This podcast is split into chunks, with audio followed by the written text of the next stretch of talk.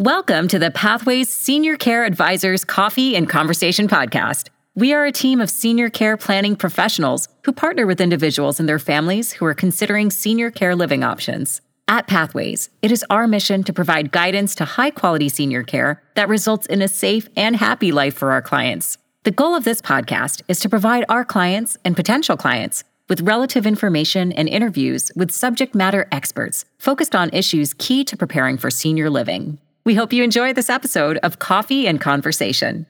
I am Stacy Carter. I'm the, one of the managing partners for Pathway Senior Care Advisors.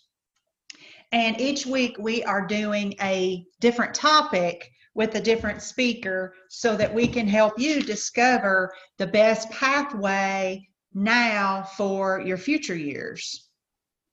And um, Mary Coron and I started Pathway Senior Care Advisors a little bit over three years ago when we noticed the huge need in our communities for advice with caregiving and with senior care in general.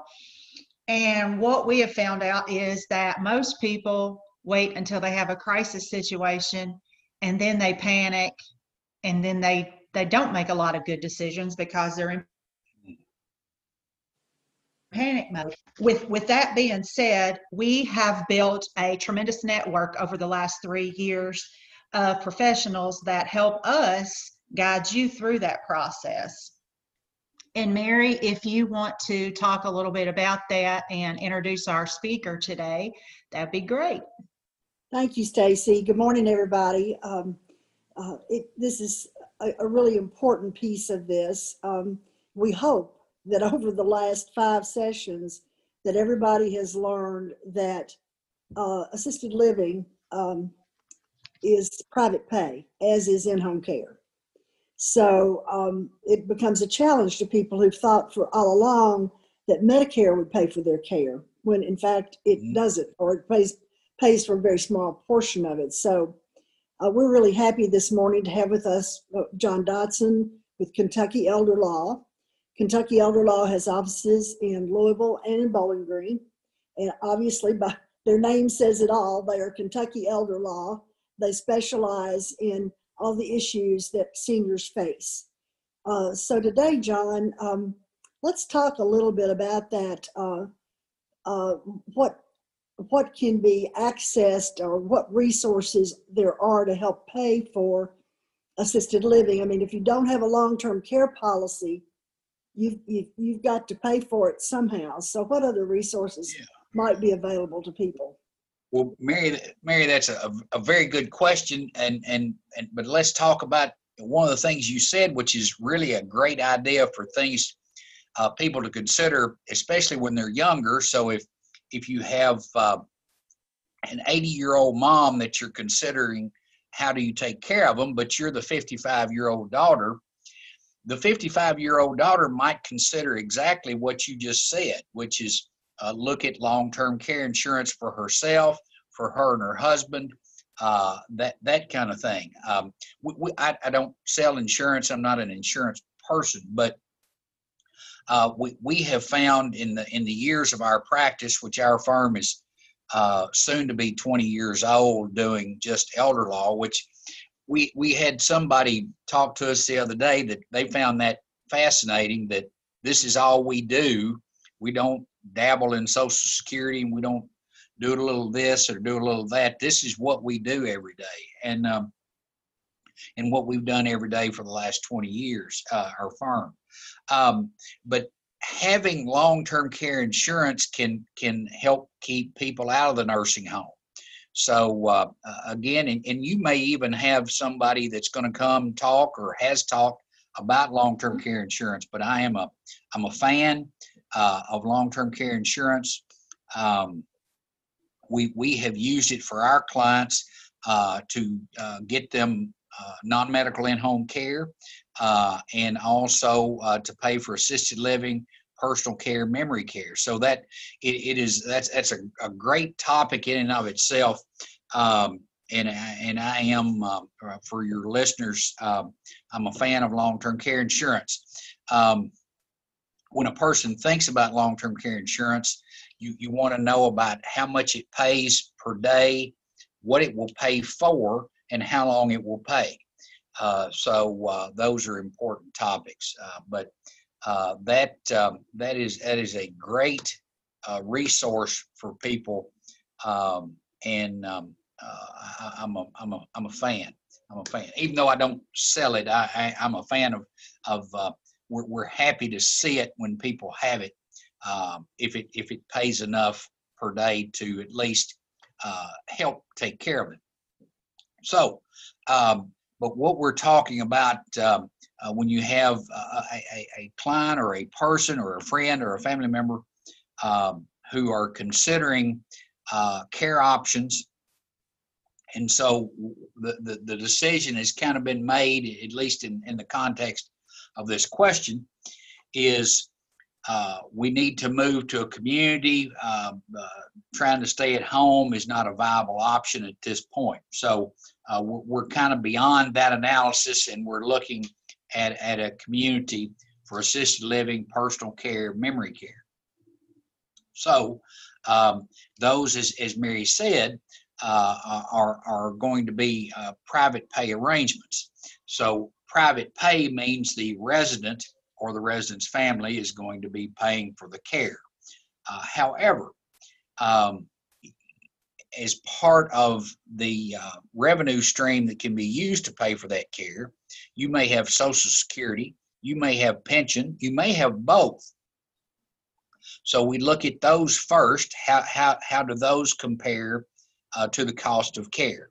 And and, and um, uh, I, I, perhaps I should have said just a little bit about our law firm. We are Kentucky Elder Law, um, and um, our office over on Lehman Avenue near. We were just talking about before we got started about a lunch at Novo Dolce. So we're right across the street from Novo Dolce restaurant. Um, this is what we do. We try to figure out where, how much income we have, how many resources we have, and, and what is going to be the cost of the care for the person who needs the care. So as care needs increase, as you might expect, care costs go up. Uh, so one of the, the beautiful things about the Bowling Green Warren County area is there are a number of, of communities from which to choose to get um, assisted living, personal care, and it gives uh, uh, residents or potential residents and their families uh, uh, plenty of options to look at. And then, of course, Pathways has been a great guide for uh, looking at those because you you all have, have been very experienced in this area. So um, what we're trying to do then, uh, back to kind of to where I started on this, is look at how we're going to afford to pay for care without burning through what a family has saved over a lifetime of, of working.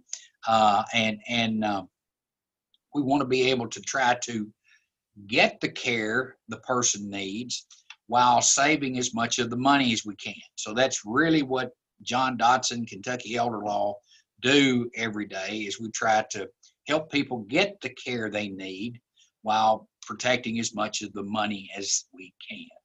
So one of the things we do uh, uh, for families uh, in the context of assisted living, personal care, memory care is we consider whether the Veterans Administration has a benefit that might be available to the resident. So uh, that has been a big help to families, a huge help, uh, because again, uh, let, let's say you move into a community and, and the care costs are $3,950 a month, okay? And you have um, $1,800 a month coming in from Social Security and pension. A pretty common scenario. That's that's not an unusual situation for somebody to have uh, eighteen hundred, two thousand dollars, or sometimes more uh, retirement income. So, um, and, and um, not necessarily that this would apply to any of our uh, listeners at some point, but retired educators uh, get a, get a pension. And uh, so, oftentimes, if we have a retired educator, it's not unusual to see three or four thousand dollars a month uh, income. So, the beauty of that is your income is often enough if we get these other benefits to pay for your long-term care so that you save your nest egg to pass along to your children and your grandchildren so uh, which is often a very important concept for people so uh, the, the, the veterans uh, administration benefit that i'm talking about that some people uh, have heard about is the veterans pension with aid and attendance some people call it aid and assistance. Uh, the, the, the, the technical name is Veterans Pension Benefits with aid and attendance. And what that is, is for a veteran or the surviving spouse of a wartime veteran uh, who need um, some type of uh, assistance with activities of daily living. And, and activities of daily living, as most of us uh, think about, are getting uh, dressed, uh, bathing, toileting themselves, transferring, which is basically get a, getting out of bed, getting out of a chair. And if you need assistance with those activities of daily living, you're going to meet the care component of the uh, veterans pension benefit. But perhaps the most important concept people need to understand about this is it's tax free money that goes directly to the uh, applicant. So uh, the 2020, and of course we're we're uh, uh recording this uh, in in in the, the, late summer of 2020. The 2020 Veterans Pension Benefit amount maximums are currently $1,912 per month for the veteran. Uh, if a veteran is married, it's $2,266 per month. And then a surviving spouse of a wartime veteran can qualify for up to $1,230 per month. So, using the veteran scenario, if they have $1,800 a month Social Security and pension and or pension, and they get $1,900 a month from the VA, that's going to be $3,700 per month. If the cost of their care is 3,750, you're almost at a wash. I mean it's just it's absolutely beautiful. And um, it can really this benefit can help people afford the care they need for a long time i mean if you're only short $50 a month if you've got $50000 in the bank i mean you could you could live in that community for a long time 100 months or more. So uh, you you uh, it really ha- ha- this benefit has helped countless people afford their long-term care. Now, um, there are wartime periods, and and um, uh, probably when when when this information goes out, um, people will know how to reach pathways. Um, uh, of course, Mary and Stacy um, but uh, they can uh, reach out to me. Of course, I'm again John Dotson, one of the partners at Kentucky Elder Law, and uh, but you can email me or call me um, to to talk about this benefit. But um, the wartime periods, uh, I do want to just go over those briefly for for folks that are, that may be listening. Um, World War II, so the, the veteran had to serve active duty 90 days, at least one day, at least one day of which was during a designated wartime period to qualify for this, uh, to meet the service requirement to get this uh, pension benefit. So World War II began December 7, 1941, a date uh, most of us remember. For VA purposes, it ended December 31 of 1946. I still have a few World War II veterans. And in fact, one of the neatest things, I had lunch not long ago, uh, long ago, no enough that it was pre COVID, however, uh, had lunch with a, a, a female who served in World War II. One of the f- most fascinating lunches I've had. She wore her World War II uniform. She wore it that day. Amazing. Is is a Beautiful story, beautiful story. But uh, aside from that, sorry about that. But uh, I just she she was fascinating. Um, Korea, began June 27, 1950, and ended for VA purposes January 31, 1955. The Vietnam area era has two components. if you did not go to Vietnam, it began August 5 of 64 through May 7 of 1975. So about 11 year period, wartime period. However, there were some service people who served in Vietnam prior to that declared beginning of the Vietnam War. So, uh, if you went to the Republic of Vietnam and were served during between February 28 of 61 through that August of 64 date, you meet the wartime service requirement. Now, this is interesting. It doesn't really apply to our practice much at this point, but it will in the future. Um, the Gulf War began August 2 of 1990 and is still going on. So we we are now at a 30 year straight wartime period. So um, uh, that uh, that's it's going to be uh, a, a we've had a lot of service people and, and a need for service people and and and, and that is a, a, a difficult thing to send someone into a war zone but uh, uh, it will help this generation of folks later uh, when they need some type of long-term care um, but uh, the the one downside to the VA uh, pension benefit is uh, as like uh, it is with Medicaid, it is a needs based program. Uh, so a person must have less than uh, $129,000 and it's a few more dollars there, uh, but basically $129,000 in their name. So what we do with people um, it's, it's, actually it's very important the timing of hiring us is very important because uh, one of the things people don't realize, they may have heard that the home is exempt from VA. True statement, okay? But let's consider that they're they're going from home to a, an assisted living community and they want to apply for VA pension benefits. So say they have $100,000 in the bank, all right?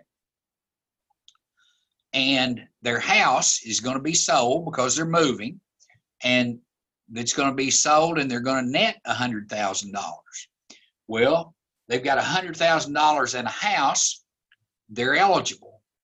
But if they sell the house in their name they will lose eligibility probably for a year or two years or perhaps longer because once a house is converted from a house to money it counts. So we have we've had people come to us too late and and be ineligible for or have the VA benefit and lose it because they sold their house in their name.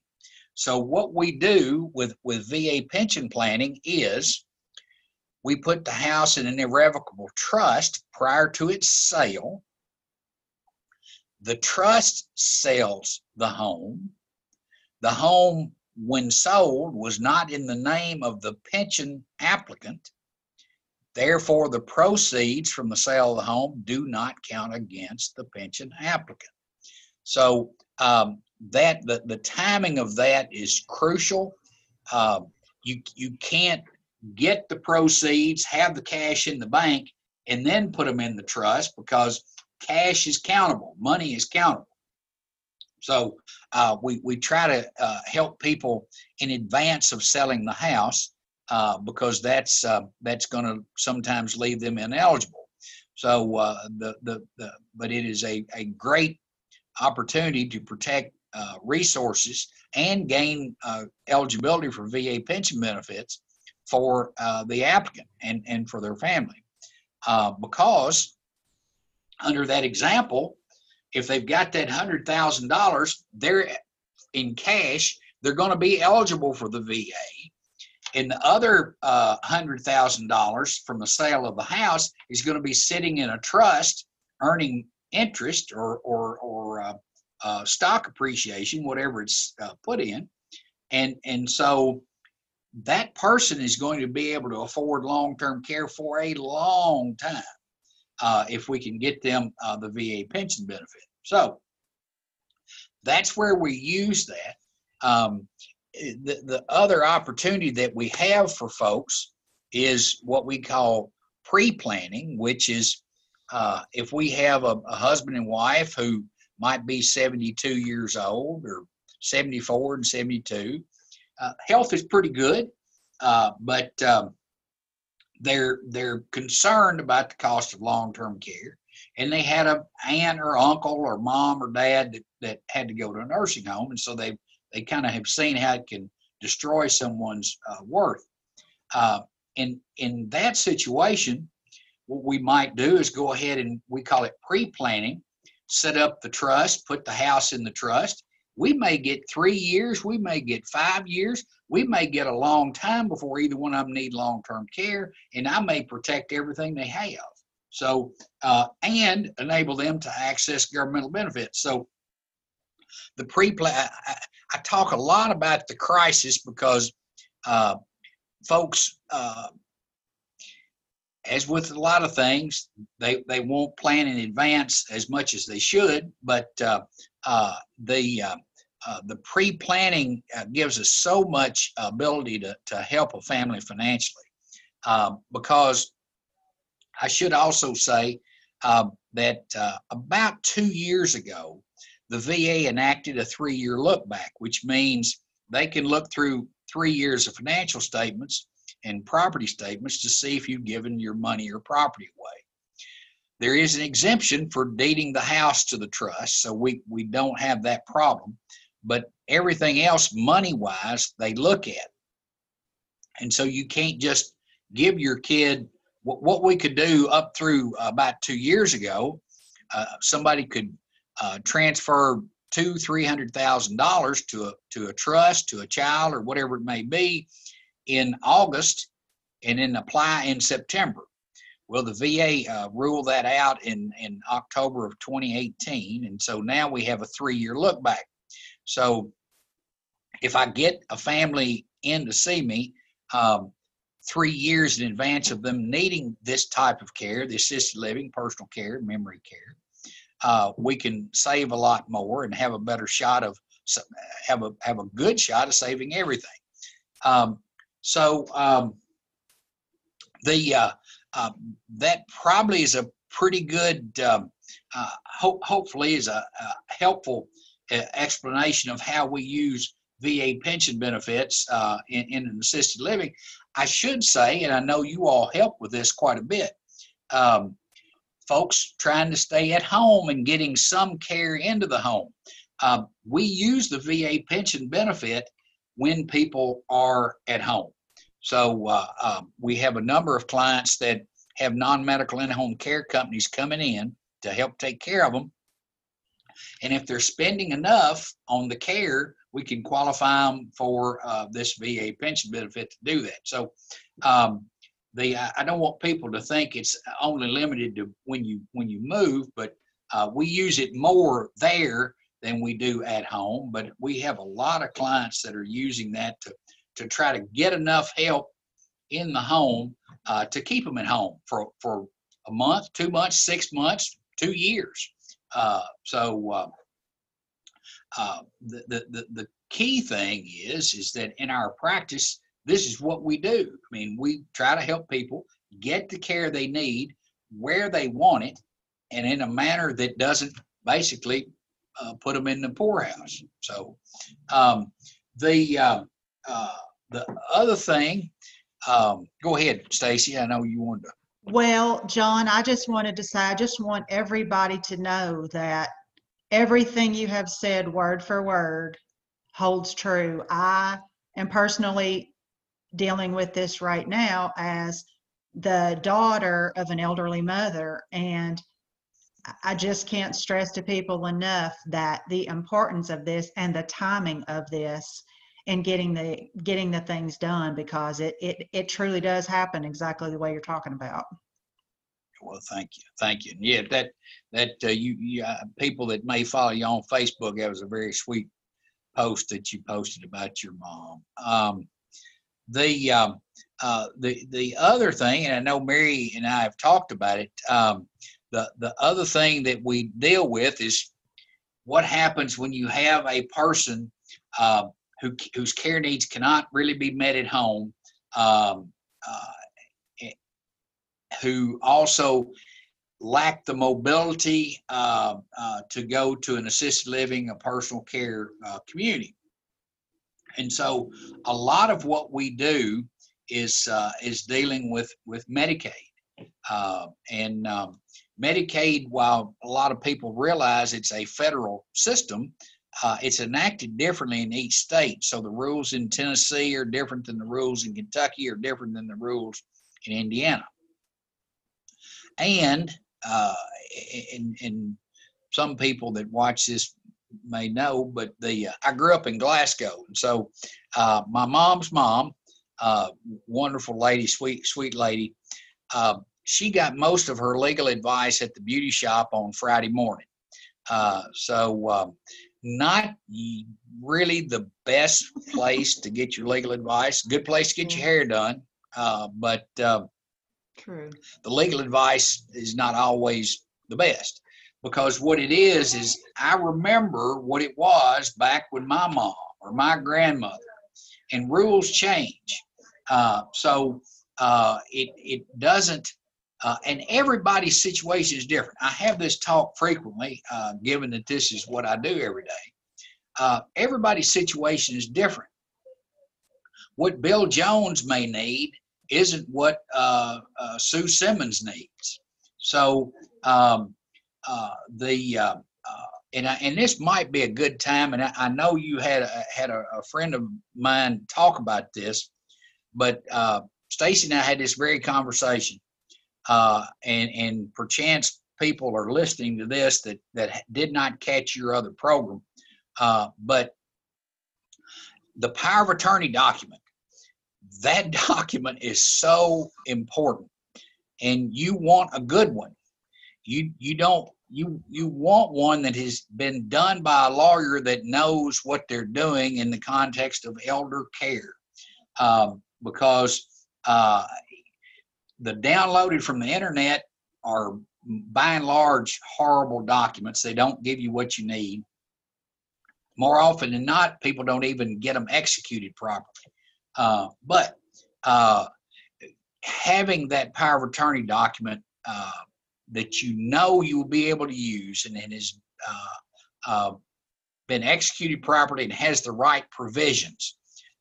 so that that uh, I get on a soapbox sometimes about that because I've had so many people bitten because they had a power of attorney. They thought they had a power of attorney. Number one, maybe it wasn't even valid at all. Or number two, it was a document that was kind of a halfway done document that didn't give them the authority that they needed to do the things they need. So, uh, uh, and I know Stacy could preach about that too.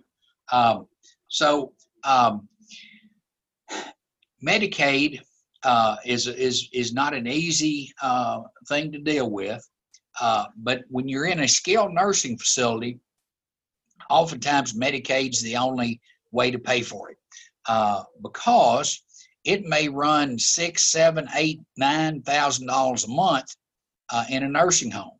So um, um, Mary talked about something there just a second ago, uh, or kind of at the beginning.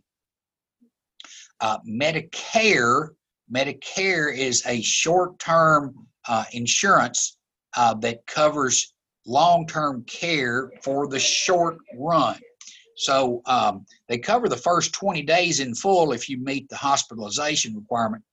Um, but it'll also cover days 21 up through a maximum of 100 if uh, the uh, rehabilitation services provided by the skilled nursing facility are helping the nursing home resident. What happens is, is, is after uh, two, three, four weeks, uh, usually the nursing home will issue a notice that says rehab is ending in two, three, four days, and that's that's the notice you get, and and and and from that point forward, if the person has to stay in the nursing facility, they're either going to be private pay or you're going to tell them that they need to be Medicaid pending. Now, uh, you're only Medicaid pending if you don't have any resources to pay for your care. So that means you've got less than $2,000 in countable resources. And I should say that sometimes people don't know exactly what's countable. They, they may realize the checking account counts and the, the savings account and the CD. They don't realize that cash surrender value of life insurance counts inheritances count. If they inherited their mom's house, it's going to count. Um, so um, basically, Medicaid, and one of the one of the big picture items I can talk to people about is Medicaid puts us in one of two groups. We're either single or we're married. If we're single, you get two thousand dollars in your name uh, that's countable, and that's basically it. Uh, if you're married, the analysis is completely different. And I can get someone qualified for Medicaid if they're married, usually very quickly uh, with Medicaid planning. So uh, the um, uh, in that scenario, um, if you're married, the home is exempt for the spouse who's living at home a car of any value is exempt for the spouse who's living at home because Medicaid wants the what they call the community spouse, spouse who's living somewhere other than nursing home, to have shelter and transportation, house and car. So uh, oftentimes we're doing planning to protect the house and the car. Then what's countable, the community spouse gets to keep half of that up to a maximum of about it's about a hundred and twenty-eight thousand six hundred. So if a husband and wife have two hundred and fifty thousand dollars in the bank, the community spouse is going to keep 125. What Medicaid would have you do is spend the other 125, then come back and apply. But the rules do not require that. They won't tell you that, but they do not require that. So what I do with Medicaid planning is, is I'll put together a spousal plan to protect that $125,000 spend down. I would rather have it spent on the spouse who's at home than than write a check at eight thousand dollars a clip to the nursing home. So um, it it um, I really, for those that, folks that, that get the opportunity to listen to this, um, the rules are actually very beneficial to married couples. Very beneficial. There's so much I can do to protect money and property for a married couple if one spouse goes in the nursing home. So the important thing is, is if that happens, people need to get to us to see us. Um, I think matter of fact, it uh, a financial advisor there in Bowling Green brought a brought a, uh, uh, a gentleman in, and actually he he was younger. He was in his sixties, um, in to see me because his wife went into a nursing home, and uh, we're basically going to protect what they have. I'll get her on Medicaid. He will have plenty of income to uh, cover his cost of living, and and her care will be paid for by Medicaid. So. Um, the uh, uh, it, it, just I just people just need to see me. Uh, of course, I mean it's not just me. I mean we have uh, six lawyers in my uh, firm. Five of us. That's all, this is all we do. The the the sixth lawyer. Most of what she does is handle estates uh, and probate. But uh, uh, this is all we do every day. Um, and uh, matter of fact, the uh, it won't matter a whole lot, but the uh, uh, we have uh, two young women that are we joining our firm. Will, assuming they pass the bar, will make uh, seven and eight lawyers for us. Uh, and and one of them uh, grew up down in Franklin, so we're excited to have her uh, join us. she'll be helping me quite a bit in Bowling Green once she's admitted to the Kentucky bar. we're really excited about that. Um, but the the, the uh, the, uh, uh, key thing is, is people just need to get in to see us to talk about Medicaid. One other big, uh, big picture uh, point, and, and as I mentioned earlier, um, rules differ from state to state. If you are in a Kentucky nursing home, your qualified retirement accounts, your IRA, your Roth, your 401k, your 403b um, are exempt from Medicaid. They don't count them against you and don't make you spend them down. Now, we've heard nightmare stories of caseworkers telling people if they went to apply on their own, telling them they have to spend their money. Well, that's not true. If it's in a retirement account, it all it has to do is be in payout status, and and if, if you're taking RMD, take that. But if you're under 72, you take the least amount of money they'll let you take every year, and it's exempt. You protect it. So uh, uh, the uh, uh, the the other thing I might say about our firm, because this is what we focus on, we have three tremendous paralegals. All they do is make Medicaid applications. That's their job, and so they they're good at it. They know the Medicaid caseworkers, uh, and and so uh, I just can't. Uh, I would not go to the IRS by myself if I were audited.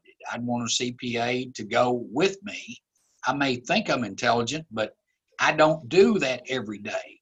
So you don't really want to go to Medicaid on your own because you most people deal with Medicaid one time in their lifetime, maybe twice if they have uh, uh, in-laws uh, that that they have to help. But if you do something once in your life, you're likely not going to be good at it. Um, this is what we do every day. Um, but uh, uh, and I'm probably running um, close to our our, our time, but uh, uh, the, the the the the two main topics that we covered today, obviously, were VA pension benefits to help pay for a long-term care, whether at home or in a community, uh, and, and Medicaid benefits to help pay for skilled nursing care, whether the person is single or, or, or married. Um, and got on my soapbox for a minute to talk about please, please, please have a good, thorough power of attorney document done by a lawyer who practices in elder law or at least um, knows knows elder law because elder law attorneys are different than estate planners in, in, in that estate planners are mostly concerned with taxes and, and probate and things of that nature. It, good, good lawyers that do that, and, and not being critical of them, but our focuses are different. We're trying to make sure people can get the care they need while uh, not breaking the bank. Uh, I don't deal with people that have $25 million uh, that are going to have taxable estates. If somebody comes to my firm and says that they have that type of uh, uh, or amount of resources, assets, I'm going to send them somewhere else because I, that's not what I do. I don't deal with taxable estates. Um, I deal with the people with a hundred thousand, two hundred thousand, three hundred thousand, a million to two million. Um, but uh, usually when they have over two or three million dollars, um, their concern is not going to be so much about the cost of long-term care because uh, their financial advisor is going to be able to, with social security and or pension to generate enough income from those investments to cover whatever care they need. But the, the people that we help day in day out are are the people that have saved some money uh, may own a farm farms are big with us we, we protect a lot of farms for people um, and uh, uh, but but it's the it's the folks that have some money that that want to try to be able to pass it along to their kids, uh, which is a you know that's uh, uh, a, a good uh, a good plan to have. John, thank you so much. Um, I totally agree. My mother was a hairdresser in Glasgow, and I hope she wasn't the one giving your mother the advice, but could have been. Uh, I, I loved her dearly, and she was a smart lady, and I've heard a lot of conversations that she had with Yeah. her. And uh, while she meant well, um, she probably gave some advice that wasn't the greatest. And of course, things have become much more complicated over the last uh, 20 Yes. years. So I, It sure I. I will encourage people to get professional help from John Dotson to address these issues. If you took nothing else away from this talk today, is the co- complexity of this. Uh, it is not something that uh, I would want to try to do by myself. Um, I, I, I, to the very idea that you go on the internet, you know, people think they're saving money when in fact they're likely going to cost themselves a whole lot of money. So we, we really appreciate yes. having, Sure. having you as a resource for our clients. And um, we hope the people that listen to this uh, will, uh, will heed your uh, uh, advice Well, and, and come to see you. Yeah, yeah. Well, Mary and Stacy, thanks for putting it together. Thank you, John. Appreciate it so much. Yeah. yeah glad glad to be with you. Thank you. Thank you for listening to this episode of the Pathways Senior Care Advisors Coffee and Conversation podcast. If you have additional questions about today's topic or would like to learn more on how Pathways Senior Care Advisors can help you or your loved one find high quality senior care, visit us online at pathwayssca.com or call 270 901 1878.